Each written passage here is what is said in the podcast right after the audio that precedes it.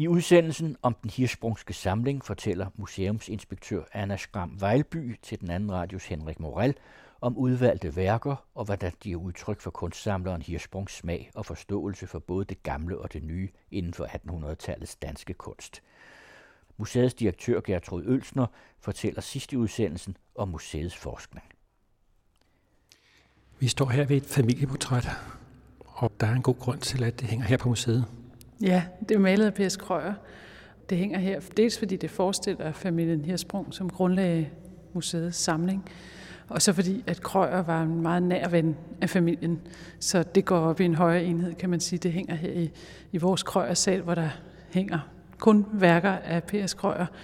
Så der er billeder fra Skagen og fra Hornbæk og Italien, men der er så også familieportrættet af familien Hirsprung med Heinrich og Pauline Hirsprung, som er parret, og så deres fem børn, deres fire drenge, og så efternøler Ellen, som er den eneste, der kigger ud på os og smiler til os sådan lidt skælmsk. Det er selvfølgelig et hovedværk her i samlingen, fordi det fortæller både om vores oprindelse hos familien, men også om den danske kunst i 1800-tallet og dens udvikling, hvor Krøyer spiller en stor rolle for det moderne gennembrud simpelthen. Hvem var Hirsbrugger? Heinrich Hirsprung, han var tobaksfabrikant og øh, blev en velhavende mand, sådan en self-made man på en måde.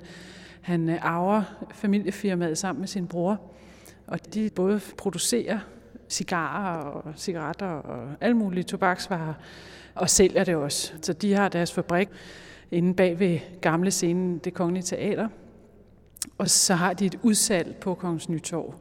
Det tror jeg faktisk har haft betydning også for kunstsamlingen, fordi det er meget tæt på Kunstakademiet.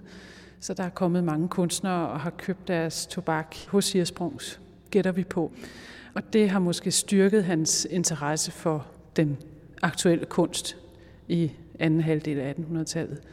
At han simpelthen har mødt de her mennesker. Det er på mange måder kendetegnende for den hirsprungske samling, at meget af det, der hænger her, det er malet og tegnet og modelleret af kunstnere, som familien kendte og var venner med i mange tilfælde. Så der er både en helt umiddelbar kunstinteresse, men altså også et mere sådan personligt aspekt, som man faktisk også kan mærke i huset i dag i indretningen. Vi har møbler fra kunstnernes hjem for eksempel, og det var meget vigtigt for familien Hirsprung og den første direktør, at her var hjemligt at komme. Så det hjemlige spiller en vis rolle, og den der personlige kontakt mellem familien Hirsprung og kunstnerne. Og det er jo så ikke bare lige et par billeder i dagligstuen nedhængende. Nej, det startede selvfølgelig et sted med et, et enkelt billede, som skulle udsmykke hjemmet hos det nygifte par. Og Pauline Hirsprung kommer også til at spille en ret vigtig rolle, tror jeg, fordi dels så kommer hun med en del penge ind i ægteskabet. Hun har gamle penge, mens Heinrich han skaber selv sin formue, så hun har noget med, som de kan købe noget kunst for. Og hun er også, tror jeg, på mange måder det sociale midtpunkt i den her kontakt med kunstnerne. Jeg tror simpelthen, hun har været utrolig sød og et sympatisk øh, menneske, som har været humoristisk, og sammen har det par været simpelthen sympatiske og sjove at være sammen med. Så hun spiller også en vis rolle og diskuterer også med kunstnerne, er måske lidt mere konservativ, men der kommer der nogle gode diskussioner ud af. Vi har breve mellem hende og kunstnerne, hvor vi får en fornemmelse af, hvad hendes smag er. Men det starter bare med et enkelt lille billede til deres hjem, og øh, efterhånden så gror samlingen, både samlingen og børneflokken, sådan så de er nødt til at flytte til stadig større lejligheder, så de kan have kunsten. Der kommer simpelthen flere sofaer, der skal hænge et, et værk over, eller så er det omvendt, og flere børn. Det bliver simpelthen større, og, og det ender jo med at være en rigtig stor kunstsamling, som de på et eller andet tidspunkt begynder at spekulere over, om de ikke skal donere til den danske stat. Vi ved ikke præcis, hvornår de begynder at have de tanker, men de har sådan en prøveballon, hvor de laver en udstilling, hvor de viser offentligheden, hvad de har i deres samling, for os at se, om det er noget, folk kunne være interesseret i. Og så beslutter de altså så simpelthen at donere den her fantastiske samling til offentligheden, og det er jo en fantastisk ting. Hvordan finder Hirsprung så ud af, hvad man skal købe af kunst? Altså til at begynde med, der er det helt tydeligt, at de bare skal have noget, der er kønt, og som kan udsmykke hjemmet. Og så efterhånden, så kommer de ind i det her kunstnermiljø, og begynder at lære nogle kunstnere at kende, og bliver måske også mere modige, og lærer også Emil Hanover, som er kunsthistoriker, ham lærer de at kende, og han kan rådgive dem om, hvad der er godt, simpelthen. Deres egen smag udvikler sig selvfølgelig også, så de bliver mere og mere modige, og det betyder to ting. Dels, at de følger med den avantgarde, som opstår i sådan 1870'erne og 80'erne. Den danske guldalder er ved at være godt træt, og der skal ske noget nyt, og der følger de faktisk med. Så de køber deres samtidskunst, men de begynder faktisk også at købe den ældre kunst fra tidligere i århundreder. De begynder at købe guldalder, som jo er kunstnere, som på det tidspunkt for mange vedkommende allerede er døde. Så de begynder at have en idé om at ligesom have 1800-tallets danske kunst i deres samling. Så de ser ligesom til to sider, til både til det allernyeste, men at de har også historien med. Og det bærer samlingen i høj grad præg af i dag, at vi har ligesom det bedste fra den danske kunst i 1800-tallet her på stedet, og kun det bedste. Det er en samling af meget høj kvalitet. De har været kredsende, og da samlingen så skal gives til staten, der bliver der også sorteret i den, sådan så der kun er det allerbedste med det nyder vi også godt af i dag, at vi trækkes ikke med et stort magasin fyldt med ærgerlige ting. altså vi udstiller stort set ikke alt, hvad vi har, men næsten. Vi har ikke så meget på magasin, og det er gode ting. Hvad med det gamle? Er det noget, som man havde forståelse for på det tidspunkt? Jeg tror måske, man begynder at have en fornemmelse af, at, at den danske kunsthistorie sådan for alvor kommer i gang med guldalderen og Eggersberg og den skole der på Kunstakademiet, og at det er værd at fejre. Altså det er jo en tid, hvor nationalstaten er vigtig. Og så er der det med familien Hirsprung, at de er jøder, og jeg tror, at øh, det spiller også en vis rolle for deres assimilation. Heinrich er anden generations indvandrer fra Tyskland, at de simpelthen køber det danske og dyrker det særligt danske.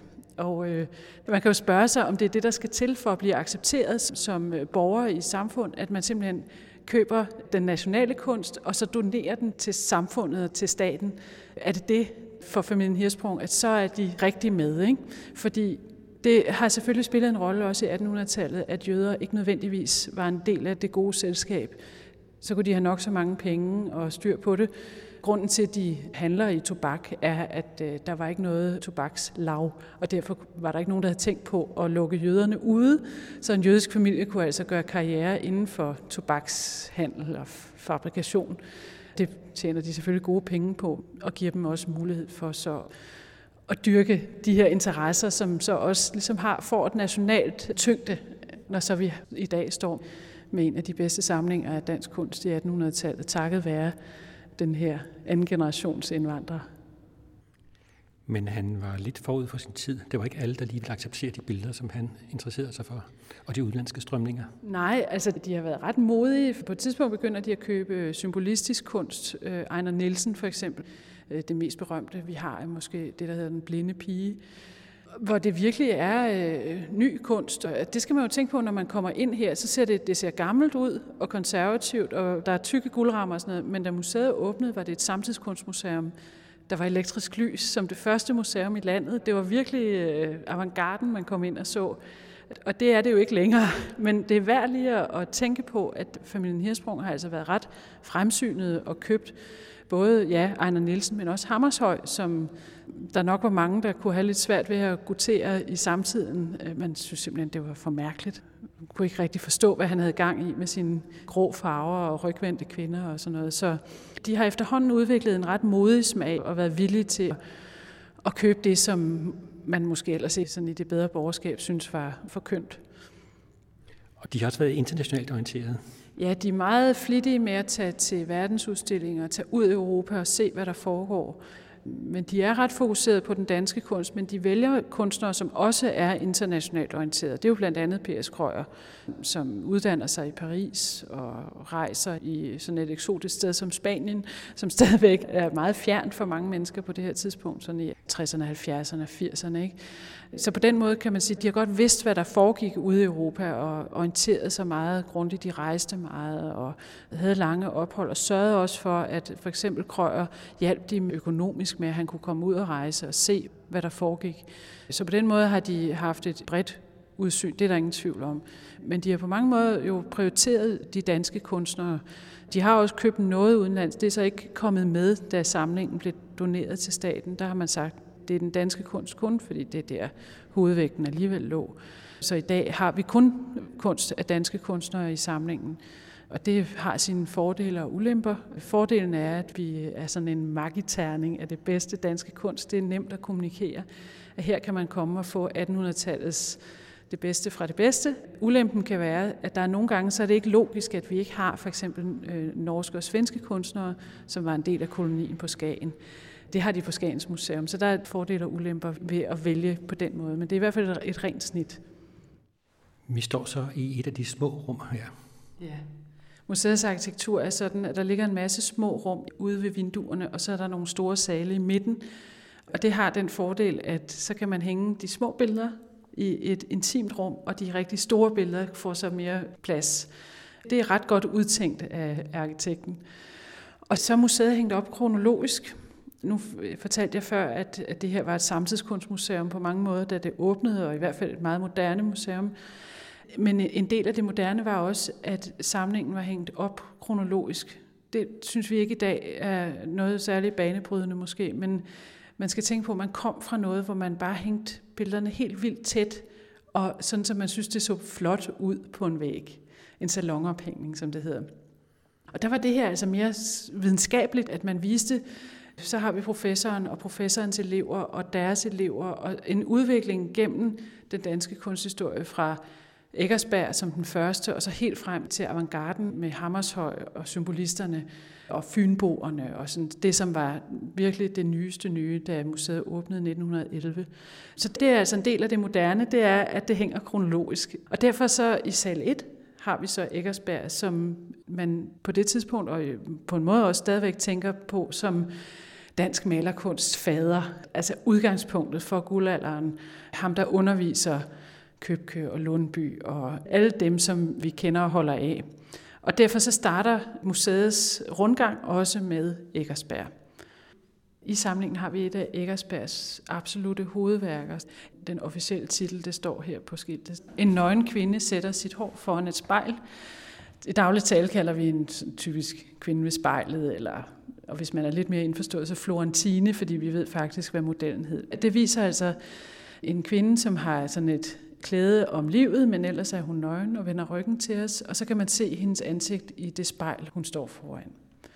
Det er simpelthen et hovedværk i Eggersbergs værk, men også i den danske kunsthistorie som sådan. Og det er det dels, fordi det er vanvittigt godt malet. Det er simpelthen et dejligt billede, som man kan gå på opdagelse i. Det er en meget enkel komposition, men så er der alligevel nogle finurligheder. Der er sådan noget med, at hun har øreringen på ude i, i den virkelige verden, men ikke i spejlbilledet. Øh, hendes frisyr er anderledes i spejlbilledet, og, og lige bag hende, når man kigger i spejlet, der er der en lukket dør. Så begynder man at spekulere over, hvor står kunstneren egentlig hende? Står han i virkeligheden og kigger ind af nøglehullet? Eller hvad er det for, for noget? Så det er en enkelt komposition, man alligevel kan gå på opdagelse i. Godt malet. Og så er der det, at det er en manifestation af en ny måde at arbejde på på Kunstakademiet i København. Nemlig at man arbejdede efter levende nøgenmodel, og ikke bare mænd, men også kvinder. Og det var Eggersberg med til at indføre, at der simpelthen var kvindelige nøgenmodeller som del af skolingen på akademiet. Og det var helt moderne, og det var sådan, man gjorde i Paris, hvor han til dels var uddannet, og det var han med til at bringe til Danmark. Det er også et værk, som viser, at nu skete der noget nyt i dansk kunst. Nu skulle man male verden sådan, som den faktisk ser ud, og ikke bare sådan, som man måske kunne huske, at den gjorde, når man kom hjem til sit lærred efter at have været ude i verden. Eggersberg tog også sine elever med ud i, i landskabet, og, og de sad og tegnede og malede derude, og ikke bare huskede ting, og så gik hjem og malede. Så det er en ny måde at arbejde på, som Eggersberg altså er eksponent for, som han underviste sine elever i.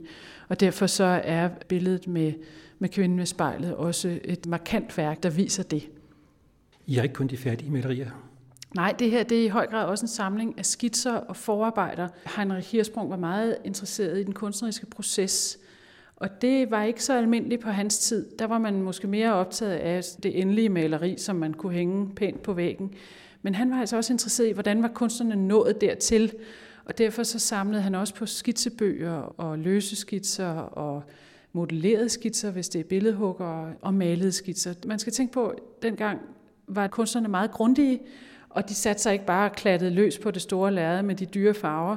De forberedte meget grundigt, hvordan kompositionen skulle være. Så der findes ofte, især med guldaldermalerne, og i øvrigt også senere i århundredet, mange skitser til et enkelt værk. Og det er noget af det, man delvis kan se, når man kommer på besøg på den her samling, men i høj grad ikke kan se, fordi det er tegninger, som ligger nede i vores magasiner, som sådan en skat. Vi hiver noget frem en gang imellem for at vise folk, men det er jo sarte ting, men som er fantastiske, fordi de giver et, et meget fint indblik i, hvordan kunstnerne er nået til det endelige produkt, og hvordan de har tænkt. Man føler sig meget tæt på processen og på mennesket, når man ser en skitse måske endda en skitsebog, hvor man også får alle de ting, som ikke er blevet til noget, og de små notitser, og måske et lille regnskab, og, og hurtige skitser, som er taget på farten. Så det har vi i høj grad også. Og så er det tit, at det endelige værk, det så hænger på et andet museum. Ofte over på Statens Museum, så har vi skitsen, måske endda den malede skitse, en mindre udgave, og så det færdige maleri, altså et andet sted. Men der er også tilfælde, hvor vi har begge dele. Og det har vi her med Christen Købkes, man kan næsten sige portræt af Frederiksborg Slot. Købke han var ligesom med til at gøre det, som man godt kunne lide i midten af 1800-tallet, nemlig dyrke nationalstaten. Og derfor så maler han fædrelandets monumenter, deriblandt Frederiksborg Slot. Her i det samme rum har vi både den malede skitse, som ikke er særlig stor, sådan 35 gange 20 cm, i den størrelsesorden. Og så har vi altså også det færdige maleri, som er meget større, 120 gange 50. Et stort, færdigt, poleret maleri, hvor han har tænkt alt igennem og ved, hvad han skal. Og så kan man så stå og dyrke de forskelle, der er mellem skitsen, som han har malet, da han var på stedet og kiggede ud over søen hen mod slottet. Det er sådan i skumringen. Det er sådan en romantisk himmel med lidt solnedgang og lidt skyer. Og så til det endelige værk, som også er meget romantisk, men lysere og venligere, måske mindre dramatisk. Så han har altså alligevel taget nogle valg, selvom øh, hans lærer Eggersberg prædikede, at de skulle male verden sådan, som den så ud, så kan det godt være, når man så skulle male det endelig, at man så lige pyntede lidt på det. Og det er det, man kan se her. Og ofte er det sådan, synes jeg i hvert fald, at det er skitserne, der er det mest interessante, i hvert fald når vi er i guldalderen, hvor det endelig måske godt kan blive lidt poleret og sådan lidt pænt, så sker der lidt mere i skitserne. Og det er et af privilegierne i det her hus, at, at vi kan se de skitser. Nu stod vi før ved et stort billede, men I har også nogle lidt mindre størrelse. Ja, vi har mange af de her små intime billeder, som er malet ude i felten. Nu står vi foran Johan Thomas Lundby, et af hans luftstudier, som det hedder. Det betyder, at han har malet himlen med de skyer, der nu er, og der er en trækrone, hvor man kan se vinden river i bladene. Og det er sådan ret hårdt beskåret. Altså man får bare de her skyer, og så lidt af trækronen. Og jeg tror, han har siddet derude og malet det. Det er oliefarve, men det er malet på papir, og det jo har den fordel, at det er let at transportere rundt, og han har måske haft det siddende i låget på sin malerkasse.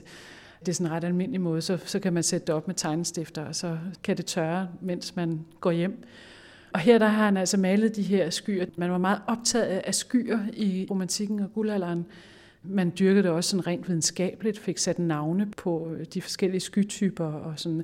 Øh, men kunstnerne maler altså også rigtig meget vejr. Og det her lille studie af en sky, synes jeg er helt fantastisk. Og det er det måske blandt andet, fordi det er så hårdt beskåret. Vi er sådan helt inde. Der er ikke nogen handling her. Det er skyen og trækronen og ikke så meget andet. Jeg er ikke sikker på, at Lundby har tænkt, at det her var et færdigt værk, som nogen skulle se og det er måske endda bare ligget, og så har nogen synes, at det var fantastisk og har indrammet det, og så er det pludselig et, et rigtigt værk. Det er jo ikke altid måske, at kunstnerne har tænkt det sådan, men så kommer der alligevel noget ret fantastisk ud af det, og det er et af mine yndlingsværker i hvert fald. Øh, hvad enten Lundby ville det sådan eller ej, så er det fantastisk malet, og, og den der sådan nærmest fotografiske beskæring er ret charmerende for os i dag, tror jeg. Hvad har så ikke? Den Hirschsprungske samling er et meget øh, stærkt snit af den danske kunst på en helt bestemt måde, nemlig den nationale. Og derfor så mangler der også nogle kunstnere her i samlingen. Der mangler dem, som især i guldalderen havde lidt større europæisk udsyn. Dem, som, som maler, ligesom man gjorde i Tyskland for eksempel, eller dem, som måske valgte forkert side, da vi kom op og slås med Preussen, de er ikke med. Og det er et meget bevidst valg, tror jeg, man kan sige familien Hirsprung, de købte selvfølgelig, hvad de kunne lide, men de fik også vejledning af blandt andet Emil Hanover, som abonnerede på en idé om, hvordan den danske national kunst som sådan, som helhed skulle være. Og der ekskluderer man nogen. Så vi mangler nogle kunstnere, som på mange måder er blevet glemt, som vi sådan så småt måske begynder at kunne samle op nu, som vi også synes bør være med, selvom da samlingen blev oprindeligt blev samlet ind, det, man ikke synes, det var noget, men det er jo også et sådan næsten politisk valg, hvad man tager med i en samling, som skal vise den nationale kunst. Så når man går her, så kan man få et meget komplet billede, kan man synes, men der er altså også nogen, som ikke er med. Burde de så komme med nu? Ja, det synes vi, at de så småt skal komme, fordi øh, vi mangler den internationale side på mange måder. Af, eller det er hist og pist i samlingen, men det kan sagtens styrkes. Og vi køber faktisk stadig kunst og for, kunst for æret og erhverver ting til samlingen stadigvæk. Det er ikke en lukket samling. Og det har man gjort lige fra samlingen blev overdraget til staten. Så har man blevet ved med at købe, og derfor så er der også adskillige af de hovedværker, der er i samlingen, som ikke er familien Hirsprung har købt, men som er blevet købt af museets direktør sidenhen. Så det er en samling i stadig udvikling. Vi holder os så inden for visse rammer selvfølgelig. For det første skal det være dansk. Det er ligesom det, vi gør det i. Og så skal det være rigtig godt. Det er også vigtigt, at vi kun erhverver det bedste, så vi holder den standard, som familien Hirsprung har overdraget os. Og så skal det ligesom kunne spille med samlingen. Enten at det styrker noget, vi allerede har, at vi får en ny vinkel på en, en kunstner, som er stærk i samlingen. Men det kan også være de der, som er blevet skubbet lidt til siden, øh, og som ikke er repræsenteret i samlingen. Så, så længe det giver en ny vinkel på den danske kunst i 1800-tallet, og det har en, en høj kvalitet, så er vi interesserede. Hvem er så det for eksempel? Jamen det er for eksempel Eggersbergs kollega Johan Ludvig Lund, som øh, på mange måder er blevet glemt, især i den brede offentlighed, men også til dels blandt kunsthistorikere, fordi han var mere tysk i sin stil, og mange af hans elever også var det. Og selvom at han og Eggersberg havde et meget tæt parløb i mange, mange år, de var blevet udnævnt til professorer samtidig på Kunstakademiet, og arbejdede sammen i overvis, og Lund var, øh, tror jeg, lige så vigtig i at få det der med, at, at kunstnerne skulle ud i landskabet og sidde og arbejde derude. Det var han også en eksponent for. Så er der en, sådan mere politiske årsager, fordi vi får de her øh, bataljer med den store nabo sydpå. Så snart det lugter lidt for tysk, så er man ikke interesseret. Og derfor så har Lund simpelthen manglet i samlingen, og det er vi begyndt at købe lidt af, og, og skal også til at forske i, hvad det er med ham. Kunne du sige et træk, der er tysk?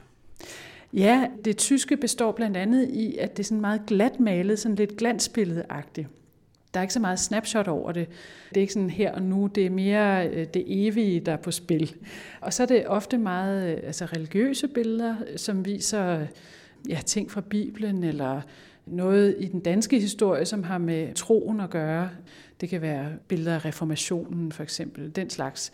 Og det er jo ikke fordi, at det er særligt tysk. Det er jo også nationalt, så på den måde kan man jo undre sig. Så det er nok mere et, et stilspørgsmål simpelthen. Det har en, en vis glathed, som man faktisk også tilbage i 1800-tallet kritiserede Eggersberg for. Men fordi han alligevel så havde de der naturstudier og sådan noget, så har man synes at jamen, så kunne han godt være med i det gode selskab. Mens Lund, som havde mindre af det, han er blevet kørt ud på et sidespor. Hvis man vil se på skansmalere, så behøver man ikke tage til Skagen. Nej, man kan også bare tage til Stockholmsgade i København og den hirsprungske samling, hvor vi jo har den anden store, gode samling i landet af skansmalerne. Og det er jo blandt andet P.S. Krøyer, som vi har en meget, meget fin samling af. Vi øh, hyggeskændes tit med Skagens Museum om, hvem der har den største samling. Det kan vi ikke blive helt enige om, men det er i hvert fald to store, gode samlinger af Krøyers værker. Vi har simpelthen øh, bredden af hans værk helt fra de tidlige ting, hvor han ikke tager helt til Skagen, men bare til Hornbæk og maler fiskerne der, og så fra hans studierejser til Paris og Italien og Spanien også. Så vi har både øh, de blå billeder fra Skagen, som man nok først tænker på, når man tænker på krøjer, men altså også nogle pragtfulde ting fra Amalfi for eksempel i Italien, og portrætter af forskellige vigtige mænd og kvinder i hans samtid. Og så har vi altså også øh, det her meget store selvportræt hvor han går på stranden i Skagen med sin frue Marie Krøyer og deres hund Rap. Og det er jo sådan et billede, som mange mennesker vil kende, fordi det har lige de rigtige blå toner og skumringstimen og, og den stemning, som man forbinder med Skagensmaleriet og med Krøyer. Og så har det det, som måske er Krøyers stærkeste kendetegn for mig i hvert fald, som er, at der altid er flere slags lys i hans billeder. Han var meget optaget af lyset, ligesom impressionisterne var det i Frankrig hvordan man gengiver lyset korrekt. Men der er tit flere forskellige typer. Der kan både være det naturlige lys, som er i det her tilfælde er måneskinnet. Vi ser en månen hænge over havet. Øh, men også solnedgangen, som man ikke kan se direkte, men som lige giver lidt skin i Krøyers urkæde og i hundens halsbånd og i, i Maries perlemorsknapper på kjolen. Så det er det naturlige lys, men så er der også det kunstige lys. Der øh, ligger nogle både ude på det meget stille hav, hvor de har tændt bål, fordi de er på nattefiskeri og skal tiltrække fisk. Og det er typisk krøjer, at der er både det naturlige og det kunstige lys i det samme billede. Og så er der det særlige ved det her billede her i samlingen, at det faktisk er et bestillingsværk. Det er jo et meget privat værk på mange måder, fordi det er Krøyer og fruen, og det er malet i anledning af deres 10-års bryllupsdag i 1899. Men det er også malet på bestilling. Altså familien Hirsprung, de har nok simpelthen nu besluttet, at den her samling skal blive til et museum, og ikke bare være en privat samling. Og til det har de brug for nogle store malerier. Fordi en ting er, hvad man hænger hjemme i stuen, hvad der lige kan være. Det er også store billeder, men det er måske ikke helt så store, som når man er på museum. Så de har simpelthen brug for noget, der batter noget i kvadratmeter. og der øh, beder Hirsprung altså Krøyer om at male et flot stort billede til det, der skal blive museet her. Og det hænger også sindssygt flot i en af vores store sale, i en sal, hvor der kun hænger værker af krøjer. Og der hænger det altså som midterstykke givet for enden. Så det ser vi på rigtig mange gange i løbet af en dag, når vi går igennem salene. Så er det sådan en fokuspunkt, når man kigger ned gennem rummene. Og så er det jo et legendarisk ægte par med Krøyer og, og Marie, som i tiden var et næsten sådan celebrity par, som mange mennesker kendte til men også et dramatisk par på mange måder. Og det kan man jo diskutere lidt, hvor meget det betyder deres privatliv, hvor meget betyder det for, hvordan vi ser på kunsten. Det kan jo ændre ens blik fuldstændig, hvis man ved, at de havde det sådan og sådan på hjemmefronten. Så det prøver vi at balancere, at vi ikke øh, taler for meget om privatlivet, fordi kunstnerne jo også simpelthen bare maler. Øh, de arbejder og har en kunstnerisk vision, som ikke nødvendigvis har særlig meget at gøre med, hvordan de går og har det derhjemme. Ikke? Så det er jo altid en balance, og der er skagensmalerne jo på en måde sådan hjemsøgt af, det, af privatlivet, at øh, det kan man hurtigt komme til at tale rigtig meget om, hvordan de her ægte par, både Michael og Anna Anker og Krøyer og Marie Krøyer og andre, altså hvordan de havde det derhjemme, fordi de så tit også maler deres dagligdag det prøver vi sådan at balancere, så det ikke bliver alt for intimt på en måde, som egentlig ikke har noget at gøre med, hvordan kunsten er. Så det er en anden viden, der skal formidles? Ja, det er i hvert fald vigtigt at få med, så det ikke bare bliver en slibrig historie, eller hvad det nu kan være, et eller andet, som lige så godt kunne have stået i et dameblad. Vi er her jo også sat i verden for at formidle kunsten på kunstens præmisser, og ikke alt det udenom kunsten nødvendigvis. Det kan nogle gange være relevant. Og det er altid spændende. Det er jo det, man er op imod, hvis, hvis man ikke rigtig vil ned af den der anekdotiske vej. Det kan jo blive svært, fordi det er også nogle gode historier. Ikke? Altså sådan en saftig skilsmisse, eller en sladervogn, en tante, eller et eller andet. Det synes vi jo alle sammen er spændende. Men vi er jo også ambassadører for de værker, der hænger her og skal fortælle om, hvad er det for kunstneriske øh, vilkår, der omgiver de her værker, og hvorfor er de malet, som de er malet, og hvad er det, kunstneren har villet med sit værk, og ikke så meget, om han lige var i godt humør, eller hvordan. Det er jo også vores opgave her på stedet, at tale kunstens sag. Vi står så ved et af eksemplerne på Ejner Nielsen. Ja. En af dem, som Hirsprung også kunne lide, selvom han ikke var lige tilgængelig på samtiden. Nej, det er jo virkelig avantgarden, der taler her. Ejner Nielsen maler på det af flere omgange, så det har to dateringer, 1896 og 98. Det forestiller en blind pige, som øh, står i et landskab, som på en måde er mystisk, fordi der løber en å gennem det her landskab, og den er malet med guld, og det er himlen også. Det ligner næsten en russisk ikon på en måde med det der guld, som ikke har så meget med en realistisk måde at male tingene på. Hun står altså foran det her landskab, og hun kigger ned, er jo blind, og har en mælkebøtte i hånden. Der er alle stadier af mælkebøttens liv. Hun står og føler meget, meget forsigtigt på frøstanden. Det står hun og lige så forsigtigt mærker, uden at den falder fra hinanden. Og så er der også øh, de modne blomster, så den der gule, vi alle sammen også kender, og, og så er der blomster i knop. Jeg er sikker på, at det har lignet den kvinde, vi ved, hvem hun er, og, øh, men det er på den måde jo et realistisk nærmest portræt, men det er også et symbolistisk billede, som handler om livets gang, helt fra knop til frøstand, og landskabet i baggrunden, hvor der går for sådan parvis, så der er også noget med, at livet også er, at man finder sig en partner, og hun har to ringe på sin venstre hånd, og det har hun, fordi hun var forlovet med en mand, som desværre døde, inden de nåede at blive gift. Og derfor så har hun sin forlovelsesring på, og også sin hvilesesring, som hun jo ikke fik brug for, og hun har det så på venstre hånd som et billede på, at det ikke blev til noget. Så der er liv og død på spil i det her billede på en meget sådan nedtonet måde, og så den her gyldne himmel, som det er både et dansk landskab, men det er måske også paradis, der ligger der på den anden side af hende, og måske står hun og tænker på sin hjertenskær, som hun altså ikke nåede at blive gift med, desværre. Vi ved som sagt, hvem hun er. Hun var organist, og det er typisk, at, at mange blinde blev musikere, altså organister, eller også i dag møder man klaverstemmer, som er blinde. Det er også en side af sagen. Og det her, det var altså øh, jo en ny måde at male på. Og et værk, som jeg tror familien Hirsprung var i tvivl om, de skulle købe, om det var den rigtige vej at gå, men da de gerne ville have en samling, som viste bredden i den danske kunst i 1800-tallet, så skulle det her også med. Fordi symbolismen på det her tidspunkt var begyndt at være vigtig. Det er et af Anna Nielsens absolute hovedværker, så de har ramt plet. Men ikke nødvendigvis et, som de har synes, at det bare var det bedste at have hængende over sofaen? Nej, det er jo sådan lidt dystert, ikke? Altså, det er jo ikke sådan øh, uh, sommerdage og glade stunder. Altså, og det kan man måske godt forestille sig. Der er jo forskel på, hvad man gerne vil have hængende derhjemme, og så hvad der er rigtig god kunst. Og det tror jeg, at familien Hirsprung har haft meget godt blik for, at der kan godt være nogle ting, hvor der er nogle lidt større spørgsmål på spil, end om det lige ser smukt ud. Man kan sige, at deres smag har i høj grad udviklet sig simpelthen igennem årene. De blev mere og mere modige og købte også det, som krassede lidt mere, end, end da de startede, hvor det mere var pæne små scener med piger, der kommer med blomster og den slags. Og her det er altså en anden slags pige med nogle andre blomster, som har et dybere budskab, end at det bare lige skal se godt ud over sofaen. Men øh, det er så også noget af det, der er med til at gøre, at det kan være et museum, man kan holde ud og have som en enkelt samling at de har udviklet sig, og de har haft en smag, som har været bredere end den konventionelle.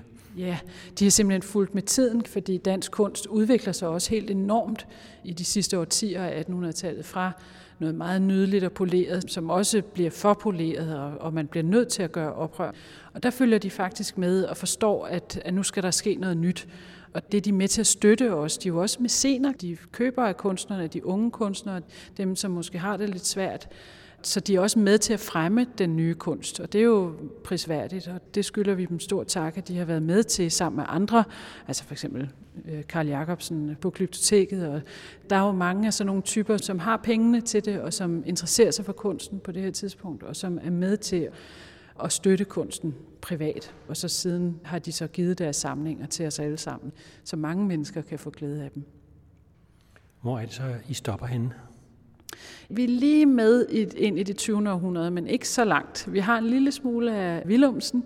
Det tænker man måske ikke på, når man tænker på den hirsprungske samling, men vi har faktisk en, en lille smule Willumsen, og så, så slutter vi sådan med dem, der hedder Fynboerne, for eksempel Fritz Syberg. Der er noget af det, som ligger et godt stykke ind i det 20. århundrede. Men så slutter det også. Altså det, som er sådan ren modernisme, hvor det begynder at blive abstrakt, det har vi ikke her.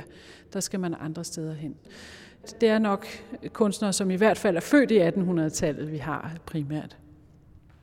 Men øh, det er så også øh, malestilen, I slutter med. Der kunne godt være nogle abstrakte kunstnere, som kunne være her. Lundstrøm kunne godt have været rent tidsmæssigt. Ja, det er rigtigt. Så der er også et rent sådan motivisk og stilistisk skæld simpelthen, hvor vi ikke er med længere. Og man kan sige, at det længste vi går, det er måske Hammershøj, som på en måde i nogle værker nærmer sig noget abstrakt, hvor det er så tomt næsten, at der ikke er noget tilbage at, at definere. Det er altså også så langt vi går i forhold til det abstrakte, som jo allerede kører sideløbende med, med nogle af de her kunstnere, både i Danmark og i udlandet. Men det er ikke vores gebet, så det kan man ikke se her. Det er figurationen, og det, der ligner, det har vi. vi er så nået frem til Erik Henningsen. Det er så et af de mere sociale motiver, vi ser på her. Ja, altså socialrealismen i dansk kunst er måske ikke det, der sådan er allermest af. Men der er lidt, og øh, Erik Henningsen er en af dem, som interesserer sig for samfundet på sådan en lidt mere kras måde, end man ellers ser i hvert fald her på museet. Nu står vi foran et værk, som hedder Barnemordet, og det afslører, hvad det er, der foregår på det her billede, for det kan man ellers ikke se. Det er ikke sådan en dramatisk morscene. Vi ser ud over et hedelandskab med en grå himmel, og øh, der er nogle mænd, der er ved at grave i sandet, og en pige i baggrunden, som bliver holdt fast af en politibetjent. Og det handler om, at hun har født et barn i dølsmål og har gravet det ned for at skjule, hvad der er sket. Det er klart et politisk billede, en kritik af, at kvinder var nødt til at gøre de her ting, både slå deres børn ihjel for at undgå øh, at blive udstødt af samfundet og skjule graviditeter uden for ægteskab. At der var simpelthen noget her, som ikke var, som det skulle være i samfundet. Det er helt tydeligt Erik Henningsens holdning, og det bruger han så sin kunst til at komme med det statement. Det er jo en helt anden måde at arbejde med kunst på, end man ser tidligere i 1800-tallet, hvor det er langt mere sådan det skønne og det smukke, som er det opbyggelige, og som også er godt for mennesket. Men her er det altså en lidt mere kontant, eller meget mere kontant måde at bruge kunsten til med et politisk formål, simpelthen for at få ændret på nogle ting. Det er noget af det, vi slutter med. Det ligger sidst i 1800-tallet. Og det er jo samtidig med, at fagforeningerne begynder at spille en rolle, og Socialdemokratiet og den slags. Der er nødt til at ske nogle ændringer i samfundet, og der er kunstnerne også i høj grad involveret i det. Ikke alle sammen. Altså nogle er også bare symbolister eller hammershøj, altså, som går i deres egne cirkler. Men der er altså også nogen, som virkelig bruger deres kunst til at forsøge at sætte fokus på samfundets problemer. Og det var tobaksfabrikanten også med på at købe den slags billeder? Ja, åbenbart. Det er jo ikke noget, man måske lige har lyst til at have hængende i spisestuen, sådan en sørgelig historie her, men det er jo også et rørende billede, fordi man kan jo føle stor sympati med den stakkels pige, som har altså, set sig nødsaget til at slå sit nyfødte barn ihjel og grave det ned i sandet. Og nu er ovenikøbet blevet opdaget. Det er jo en værre tragedie, og det er jo også det, kunsten kan, og som jeg også tror har spillet en rolle for familien Hirsprung at det har rørt dem, at der er nogle følelser på spil. Så selvom at det ikke er en glad sommerdag, så har det været værd for dem at, at have med i, i samlingen. For at høre museets forskning, taler jeg med museumsdirektør Gertrud Ølsner. Som museum, som har I nogle forpligtelser også til at forske?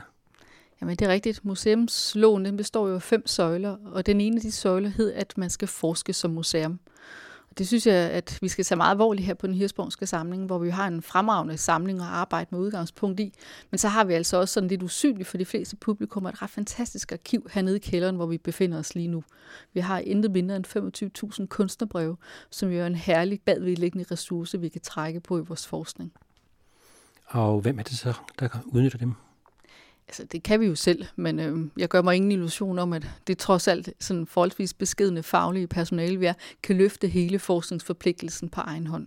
Så vi stiller jo også gerne vores samlinger til rådighed for andre udfrakommende forskere, og vi har jævnligt folk, som henvender sig og spørger, om de må komme og læse og studere vores arkiver. Og det kan man som regel få lov til efter en forudgående aftale. Så vi vil gerne have, at andre også forsker i det og benytter sig af de fantastiske muligheder, som der ligger gemmer sig hernede. Hvad er det så, man har af muligheder her?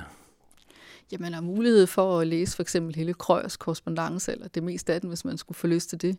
Vi har Hammershøj, vi har masser af andre spændende ting og sager, som gemmer sig hernede, som man kan komme og se på. Der er også fotografier og små kunstværker mange steder, så man, steder man måske ikke lige forventer at finde det, tegnet ind i breve og så videre. Så der er alle muligheder, som man kan komme og gøre brug af. Hvor er de så kommet fra? Det er meget forskelligt en af de helt store sådan, arkivdonatorer, hvis man kan kalde det det, det er museets første direktør, kunsthistorikeren Emil Hanover. Han donerede hele sit brevarkiv til den Hirsborgske samling, og det er vi ret glade for, fordi hvis jeg ikke husker helt galt, så ligger der næsten 6.500 breve der. Og det er ret spændende, for det giver sådan et tværsnit af hele den periode, som museet arbejder med. Og handler jo ikke bare om én kunstner, men handler om mange forskellige kunstnere i samlingen. Og han korresponderede jo med næsten alle, der var interessante i den her periode. Ikke bare kunstnere, men også politikere og andre journalister og andre sådan personligheder for tiden. Så det er virkelig et godt materiale at gå ned i. Så det kommer derfra, og så har man købt løbende Hirsprungs interesse var jo også, at der var noget dokumentation på de kunstnere, som han interesserede sig for. Så han har også samlet lidt. Men derudover så har vi faktisk fået doneret noget igennem tiderne. Så de er kommet fra mange forskellige steder. Men en af de helt store givere, det er altså Emil Hanover. Det er så 100 år siden, at han begyndte som direktør her. Har der så været en løbende tradition for forskning? Ja, det synes jeg. Han har jo selv leveret nogle af de vigtigste bidrag, og var her jo en overrække. Så har han jo haft nogle spændende efterfølge derefter, som også alle sammen har leveret noget. Og bare min forgænger, Marianne Såby, har jo også bedrevet en hel del forskning. Så det er der tradition for. Og jeg synes, der er en rigtig fin tradition for det, som vi skal holde fast i, men selvfølgelig også videreudvikle i høj grad. Er det sådan noget, man kan mærke her, når man kommer, at der er en tradition i huset, der er noget viden i huset, som man kan bygge videre på? Altså, jeg har jo hele tiden haft en fornemmelse af for første gang, jeg trådte ind gennem døren, at der var sådan en særlig dybde, ikke bare i samlingen, men man havde sådan en fornemmelse af, at der var sådan en solid bund under det hele, fordi der er så mange kilder til det, der befinder sig. Og en enorm viden om, hvad det er for nogle værker, hvad det er for en historie. Hele den bevidsthed, synes jeg, er meget høj her i huset. Så der er et rigtig godt fundament, som vi jo også nu kan begynde måske at bruge nogle mere strategiske retninger og høste nogle andre frugter af. Det glæder jeg mig rigtig meget til, og håber, vi får mulighed for at arbejde videre med. Hvordan har man så mulighed for at dyrke forskning som personale? Det er et rigtig godt spørgsmål, fordi nu nævnte jeg før, at der er fem søjler i museumsloven, og dem skal vi jo leve op til alle sammen. Men forskning er en af dem, og noget af det, vi kan, det er jo, at vi kan friholde personalet i perioder. Man kunne kalde det et forskningsfrikøb. Ofte så er det jo noget, vi søger midler til udefra, så vi har mulighed for at give en længere periode. For det kan jo være vanskeligt helt at undvære en person i det daglige, hvis der ikke er nogen erstatning. Men jeg synes, det er vigtigt, så jeg prøver at fastholde nogle perioder af og til, hvor vi kan få lavet noget. Og så søger vi altså fonde, fordi vi synes, det er så vigtigt. Prøver vi at overbevise nogle fonde om, om de ikke også synes, det kunne være interessant at støtte. Og indtil videre er det heldigvis lykkes ganske fint. Det betyder så også, at vi kan starte et stort forskningsprojekt op næste år, som vi glæder os rigtig meget til, som er blevet støttet udefra. Så på den måde har man mulighed for at skabe noget mere sammenhængende tid. Og det er efter min egen erfaring og overbevisning noget af det mest afgørende for, at forskning overhovedet kan lykkes. Det er, at forskeren har tid til at tænke sig om og ligesom sidde fast og arbejde og blive sit argument. For ellers er det rigtig svært at tænke noget nyt. Og selvom du er direktør, så får du også tid til at lave en artikel i ny og næ. Jeg prøver, men det bliver nok ikke, selvom jeg synes, det var spændende, så er det nok ikke mig, der bliver driveren på forskningen. Heldigvis er der nogle rigtig kvalificerede kunsthistorikere her i huset, som også kan være med til at løfte opgaven. Men jeg kan skabe rammerne for det, og det synes jeg er rigtig vigtigt. Og jeg så også selv får lavet nogle artikler imellem, det skal jeg nok få noget. Men det er jo klart, at det er nok ikke mig, der er frikøbt et år, eller næsten et år til at bedrive forskning. Men det gør heller ikke noget. Jeg synes også, det er spændende at se andre komme op med nogle vigtige projekter og hjælpe dem til, at det lykkes. Det synes jeg sådan set er en, er en lige så central opgave, som jeg gerne vil være med til at facilitere. Et af kraven til jer, det er, at I skal have videnskabeligt uddannet personale, og det hedder nu til dags en PhD. Hvad betyder det i praksis? Ja, det betyder jo, at lige da jeg trådte ind ad døren her, der havde Anna Schram Vejlby, hun havde også lige afleveret sin PhD, ligesom jeg selv havde. Og det betyder jo så, at hun skulle op og forsvare sin afhandling, og nu har en, kan man sige, en videnskabelig grad. Det betyder selvfølgelig, at man får et, et vist forskningsløft, når man har mulighed for i tre år at sidde med en defineret opgave. Den er stor, det ved jeg jo så af erfaring, fordi jeg selv har prøvet det også. Men det gør, at man får nogle andre perspektiver og et andet sådan fordybelse, og man får også nogle andre netværk og man får en anden viden, som man kan trække med sig ind, og man kan bruge fremadrettet i sit arbejde. Så det er klart en opkvalificering, synes jeg i hvert fald, og, og virkelig en styrke for museet, at vi er et par stykker, der har den bagage med os her. I af jeres nye projekter, Den syge pige, det er så også et samarbejde med universitet. Men øh, der er en særlig pointe i det projekt med, at der skal være samarbejde med museer og universiteter. Ja, altså Ny Carlsbergfondet har været så generøs at stå bag en stor forskningssatsning, som er myndet på de danske museer. De havde jo først et phd program som museet her har draget stor nyt af, og det har de valgt at følge op deres brede phd satsning med en postdoc-satsning. Og der er vi altså gået sammen med et andet museum og et universitet om at finde et spændende postdoc-emne, som vi har valgt at slå op. Det gør man jo, når man får sådan en pose penge her, så skal der jo slås et projekt op, og der bliver en ansættelsesrunde og nogen, der søger stillingen, og det er ikke helt afgjort endnu, hvordan det lander, men det kører på den måde. Og det synes jeg sådan set er vigtigt, fordi vi får jo også nogle spændende, ikke bare nogle samarbejdspartnere inden for museumsverdenen, det havde vi jo nogle stykker i forvejen. Nu får vi et mere forpligtende langvarigt samarbejde, men vi får det også med universitetet, som jo er en rigtig vigtig nøgle for os også, og også en måde, vi kan videreudvikle os på og indgå i nogle nye forskningskonstellationer. Så det venter jeg mig ret meget af. Og det er så også et samarbejde med Skans Museum? Ja, nu hedder de jo Kunstmuseer. De har jo fusioneret det op og lagt en masse museer sammen. Men det er det, og jeg synes jo, det er en meget nærliggende samarbejdspartner for den hirsprungske samling. Så bortset for os, så har de jo naturligvis den største samling af Skansmalerne. Vi har en, der kommer efter dem, men jo en stor samling også. Så vi har en del, man kan sige, samlingsmæssige og indholdsmæssige berøringsflader, og museerne sådan, altså arbejder inden for det samme felt. Og så har de nogle rigtig dygtige folk deroppe også, og de har også nogle ambitioner med deres forskning, og det synes jeg er vigtigt. Det handler det jo også om, at der er nogen, der vil noget med forskningen. Så for mig var det oplagt at spørge dem, om de ikke har lyst til at lege med os, og, og heldigvis har det været lige så indlysende den anden vej. Hvordan finder man så på den syge pige? Ja, det gør man jo, hvis man kigger ud i sin samling og ser, at der er et motiv her, som er interessant, men som ikke er belyst. For nogle år tilbage blev der lavet en stor satsning på periodens vitalistiske kunst, som jo meget handler om den sunde og den raske krop. Men der er jo også en modpol til den, som hænger rundt omkring på væggene her, men den er ikke i talesat på samme måde. Det er den ene side, man kigger på samlingerne. Og så er det jo selvfølgelig også sådan, at den udspringer af et form for aktuelt blik, for det er jo en diskurs, som vi ofte støder på i mediedebatten, hvor man snakker om, hvad er det for nogle sundhedsidealer, hvad er det for nogle kropsidealer, som mennesker bliver repræsenteret for i dag igennem medierne og igennem forskellige kanaler. Og en af de kanaler er jo billedkunsten, og den har altså også haft et bidrag og et dialog med det omgivende samfund. Så det handler det selvfølgelig også om at se på det med et aktuelt blik og se, hvad kan vores historiske samling tilbyde en mere aktuel diskussion. Hvor vil du gerne hen forskningsmæssigt?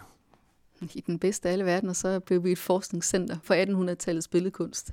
Det kan jo godt være, at det er en vision, der rækker nogle år ud i fremtiden, men jeg synes jo, at vi har en masse forudsætninger for det, fordi vi har kilderne, vi har samlingerne, og vi har noget ekspertise, gerne i samarbejde med andre. Det kunne være en vision. Noget andet er selvfølgelig, at vi løbende løfter og arbejder forskningsbaseret.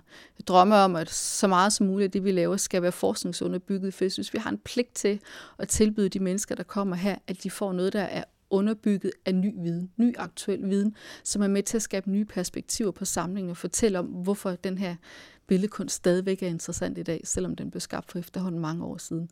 Så det vil jeg gerne have, at vores forskning skal være med til at løfte. Hvad betyder det for publikum, at udstillingen er underbygget af viden? Det vil de fleste udstillinger forhåbentlig være, men når vi sådan grunder dem på et forskningsprojekt, så betyder det jo, at de folk, der kommer her for at opleve vores udstillinger, forhåbentlig også har en fornemmelse af, at de får noget at vide, de ikke vidste, at de trådte ind ad døren. At det ikke er en, en repetition af noget, vi kender, men at der faktisk kommer reelt ny viden frem, og vi er med til at aktualisere vores samlinger, og også at kigge på dem med nogle nye blikke.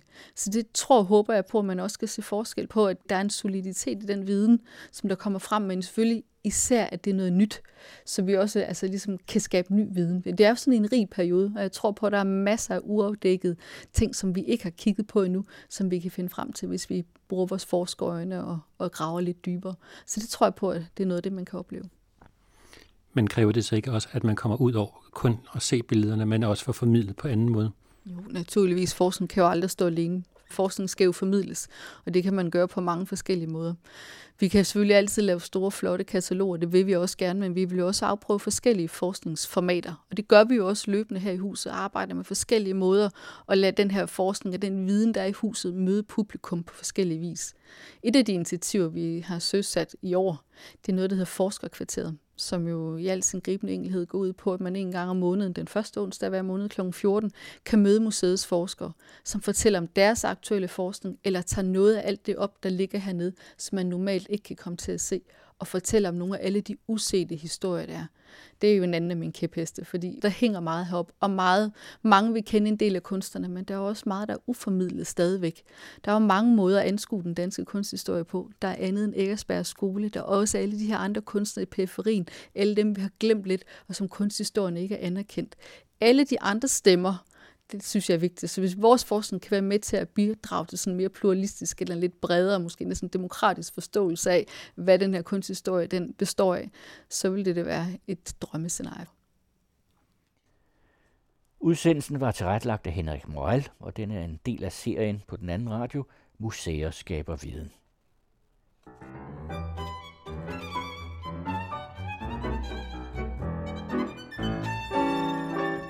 Det her er den anden radio.